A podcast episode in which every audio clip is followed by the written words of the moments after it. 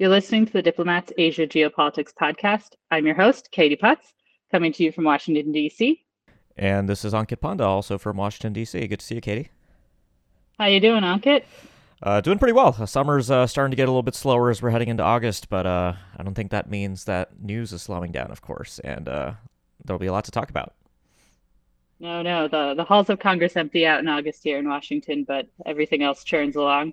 Uh, so I think today what we should talk about is the trilateral summit that's taking place next month at Camp David. Uh, that's Japan, Korea, and the United States, unless I have the wrong trilateral in mind. Uh, why, uh, and I, I want to explore why that's important and what else is happening in, in East Asia that sort of round out, out this month. So, Ankit, this trilateral summit, why is this important? Why is this happening now? So, a couple things. So, uh, promoting better trilateralism in Northeast Asia between America's two important treaty allies, South Korea and Japan, has been a long-standing U.S. priority. Um, but in practice, I think that's been easier said than done, uh, mostly due to the relatively rocky up and down relationship between Seoul and Tokyo. Uh, and uh, you know, we can we can talk a little bit about the disputes, uh, particularly in recent years, that have taken public opinion at Japan towards South Korea and in South Korea towards Japan towards historic lows. Although that has improved a little bit uh, in in the last um, 18 to 24 months or so. Uh, so for the U.S., this is sort of a no-brainer uh, when it comes to um, the Indo-Pacific and the regional security order. You have two liberal democratic allies deeply invested in the regional status quo with a similar set of threat perceptions concerning North Korea uh, and arguably China, although Japan and South Korea certainly uh, prefer to talk about China publicly, at least in different ways. And so, given these structural factors and how both countries have these overlapping interests and the fact that they're both treaty allies, Washington seeks to sort of make these two alliances greater than the sum of their parts. Which isn't to say that this is all about creating a trilateral alliance in Northeast Asia. Uh, it is about basically um, coordinating more directly with both Japan and South Korea, promoting cooperation between the two of them. Uh, so that's, I think, what's really notable here. Uh, last uh, fall in Cambodia, during the uh, usual bout of Southeast Asian summitry, um, President Biden, Prime Minister Kishida of Japan, and President Yoon of South Korea uh, met in person and issued a trilateral declaration. Uh, and it's been, you know, since then we've been expecting this kind of trilateral summit. Uh, and so now it's supposed to happen, uh, as you said, Katie, uh, in a matter of weeks, I think. I think the date right now that's in the press is uh, August 18th at Camp David. So um, that's that's what we're looking forward to, and my guess is that the agenda will be pretty wide ranging, not just security, but also on um, regional economic issues as well, um, given how important that is to both Japan and South Korea. Uh, let's let's get into the Japan South Korea relationship and how that has uh, seem to have improved in the last couple of months. I think uh, that has been an, an, initiative on the part of the South Korean president to try to repair that relationship to some degree. Um, but that, of course, leaves it uh, you know, forever. This happens in democracies, right? Uh, anything that, that a leader pushes through could be changed if they're no longer in power. So that kind of leaves it in a, a curious place. How have you seen either that improvement of that relationship? And and where do you think that can go from here or is this sort of a momentary reprieve in, in a relationship that's occasionally pretty tense um, though obviously the structures of it are, are, impacted by China, the United States, the regional atmosphere. Yeah, so um, you know, so you're absolutely right in bringing up domestic politics here. Uh, I think a lot of uh, what has made this trilateral summit possible really is the fact that a conservative administration came to power in Seoul last year. But not only that, uh, you know, conservatives in general, I think, have been more willing to pursue better relations with Japan uh, and South Korea. But more specifically, uh, Yoon Suk Yeol, the the new South Korean president, well, he's been around for more than a year, so I don't know if it's fair to call him new anymore.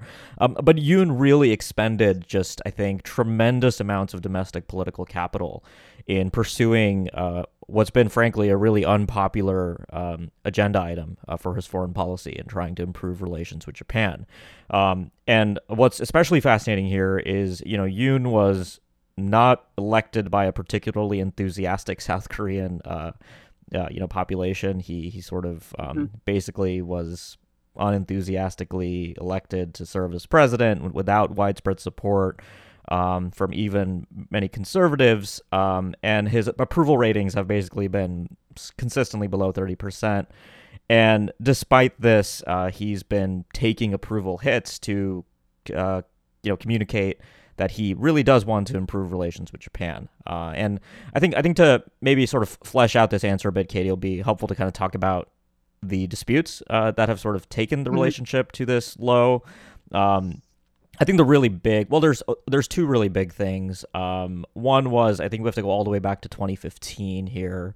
Uh, which under the last uh, conservative South Korean president Park Geun-hye, who was impeached and removed from office, um, South Korea and Japan reached a settlement on the uh, so-called comfort women issue concerning uh, the Imperial Japanese Army's use of South Korean women, essentially uh, in in wartime brothels, and they, you know, this has been a highly sensitive, emotional, historical issue for the South Korean people uh, who've basically, um, you know, hold the view that Japan has not sufficiently addressed South Korean concerns. Um, many, uh, you know, many of the survivors uh, have been calling for um, types of reparations from Japan, essentially. And so the Park government sort of secretly arranged this deal with the Japanese government that really had no buy-in from South Korean civil society and was described as a final deal on that issue. Um, and of course, that didn't sit well with the South Korean public and, and led to uh, difficulties when the next administration, the progressive Moon administration, progressives in South Korea, uh, of course, are, are more sympathetic to critical views of uh, the history with Japan in particular, um, took issue with that agreement. Um, but most seriously, I think under under the Moon administration, the South Korean Supreme Court uh, reached a judgment ordering uh, Japan's um, um, uh, Nippon Steel and Sumitomo Metal Corp, uh, two Japanese um, conglomerates, and Mitsubishi Heavy Industries to compensate uh, wartime forced laborers. and so these are, you know, really the shadows of uh, Japan's occupation of Korea through 1945, uh, continuing to sort of cast uh, a long shadow on contemporary relations. And the Japanese government, you know, uh, basically said that the Supreme Court judgment was incompatible with the normalization agreement between the two countries. I won't go into that in too much detail. Uh, and, you know, then we've had sort of um, Japan reacting to that Supreme Court order by uh, unofficially sanctioning South Korea in terms of restricting exports of high tech material, basically a form of kind of economic coercion. You know, we talk a lot about that in Asia, but I think Japan's response mm-hmm. to South Korea there fairly fits into that mold as well. So th- things got really bad. You know, there was a radar lock-on incident where uh, a South Korean warship sort of locked on a radar on a on Japanese surveillance aircraft. Uh, and this was all under the progressive Moon administration, which had very little interest in pursuing um, better relations with Japan or trilateralism. And of course, most of Moon's time in office, uh, we had President Trump in the United States, uh, and trilateralism in Northeast Asia wasn't a huge priority for the Trump administration. Now, all of that has sort of changed. You know, we have a Biden administration very interested in restoring American alliances, very interested in promoting trilateralism. Uh, you know, Tony Blinken, the current Secretary of State, for instance, uh, when he was Deputy Secretary of State in the Obama administration, was the point person at the State Department for leading the Deputy Foreign Ministers level trilateral consultations between Japan and South Korea. So not only do you have a U.S. government that's very interested in trilateralism, but you have a South Korean president interested in um, pursuing better relations with Japan. Uh, and then finally in Tokyo, uh, you know, since the Ukraine war and Japan's sort of reassessment of its own national security strategy and priorities, I think um, many sort of liberal Democratic Party elites, I think, reluctantly have come to the conclusion that better relations with South Korea in this new geopolitical environment uh, are helpful for Japan. So that's sort of an overview of, you know, how things have changed. Um, the thing I do worry about, though, Katie, is uh, the lack of public opinion buy-in to what's happening here at the high mm-hmm. level, right? So you have this trilateral summit, but the concern that I hear, especially when I go to Seoul um, and when I talk to sort of Japanese experts and officials, is trilateralism that doesn't necessarily have buy-in at the grassroots uh, is going to be on shaky ground because, as you said, uh, democracies will be subject to, of course, you know, changes in domestic priorities, changes in government. Uh, and that could have um, a blowback effect similar to what happened with the 2015 uh, Comfort Women Agreement. Mm-hmm. Um, and then the the sort of final question I have for you on this this topic is how how does China factor into this trilateral? Uh, you mentioned earlier, you know, Japan and South Korea have different approaches to China, but not necessarily. Uh, but it, but I think they probably share a lot of the same concerns, and those are shared with with Washington as well. So, uh, if you can comment a little bit on on the the China factor in this trilateral relationship, you know, where does it complicate this trilateral, and where does it sort of keep them all all together?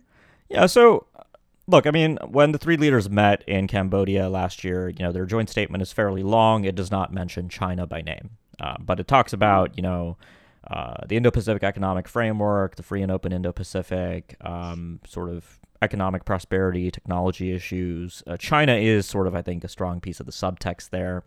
Um, I think when they meet at Camp David, there certainly will be conversations about China privately. Uh, North Korea, I think, will be the public focus of sort mm-hmm. of what, you know, and, and, this is actually really interesting about the trilateral relationship. You know, when, when things get bad with North Korea, which is certainly the case right now, it is sort of an accelerant to, to, to better trilateral cooperation. Uh, and, and that was sort of mm-hmm. what was happening uh, in uh, certainly in Obama's first term uh, and, and early in Obama's second term as well, when um, North the North Korea issue was an accelerant to new types of cooperation. The the Japanese and the South Koreans agreed on an intelligence sharing agreement in 2016 amid um, what was then at the time a pretty intense North Korean um, missile launching campaign. In 2014, there was a trilateral intelligence sharing agreement.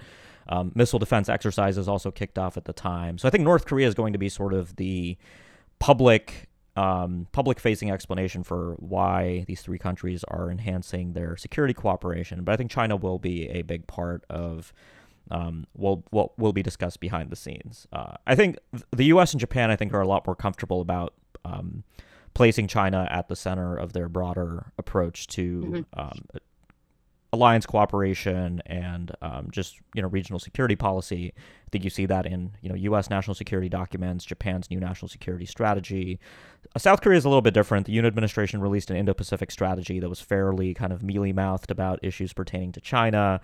Um, mm-hmm. there is a lot of distrust of China, uh, especially after the THAAD deployment, the missile defense deployment by the United States that led to unofficial sanctions on South Korean companies uh, and and and uh, tourists and uh, you know other parts of the economy. So, despite all of that, though, I think South Korea continues to be uh, rather hesitant to position itself as um, publicly opposing China, given that South Korea continues to rely economically on China. So that's I think how I think about that issue. It is, I think, going to be part of the discussions. What I'm really interested to see is, you know, beyond the um, Indo-Pacific language and the North Korea stuff, what will the three leaders come up with on kind of regional governance and uh, economic coercion and economic security in particular, because that's been a priority recently in the U.S. Korea and U.S. Japan relationships bilaterally. Um, what's also interesting since the Cambodia meeting is Japan's released its new national security strategy and national defense strategy. Um, Yoon was here in Washington in April, as we've talked about recently on the podcast, and we had the historic Washington Declaration. So, will the three leaders also announce some kind of new trilateral mechanism on mm-hmm. um, coordinating, let's say, you know, extended deterrence or discussing kind of strategic deterrence issues. This has been rumored for a while. I think it is a good idea in the current landscape, and I think there is some demand for it in Seoul and Tokyo. Um, but we'll have to see what actually um, comes out of the summit. Well, we will be watching very closely. Mm-hmm. Uh, Katie, before we before we close out today, uh, it is the end of the month, which means that uh, we've just, of course, released a new issue of the magazine at the Diplomat. And uh, do you want to give listeners a little bit of a preview of uh, what they can expect uh, in the latest issue? Yeah, absolutely. So uh, we just released uh, the 105th issue of the Diplomat magazine. this issue I, I, have shorthanded in, in all of my notes as the colonialism issue because the articles at the front of the the the issue so the the cover story and sort of our big pieces uh, focus on various legacies of colonialism throughout uh, Asia. Uh, the cover story focuses actually on Central Asia um, and sort of really covers and details this wave of interest in, in reclaiming local identity that we've seen sort of shedding the legacies of Russian and Soviet colonialism uh, in the region. Super interesting. I think it's something a lot of our readers might not know a whole lot about, and so would be very valuable to them. And then we follow that up with uh, a look at colonial nostalgia in Hong Kong. Uh, and then we turn to the South China Sea, a diplomat stalwart. Uh, Bill Hayton is going to uncover the imperialist roots of the South China Sea disputes uh, and then finally, we turn to South Asia's struggles with authoritarianism, kind of reflect on the dark inheritance from British Raj. Uh, and then, of course, the rest of the issue fills in uh, reporting and analysis uh, uh, on topics across Asia. So, uh, very good issue for everyone to check out.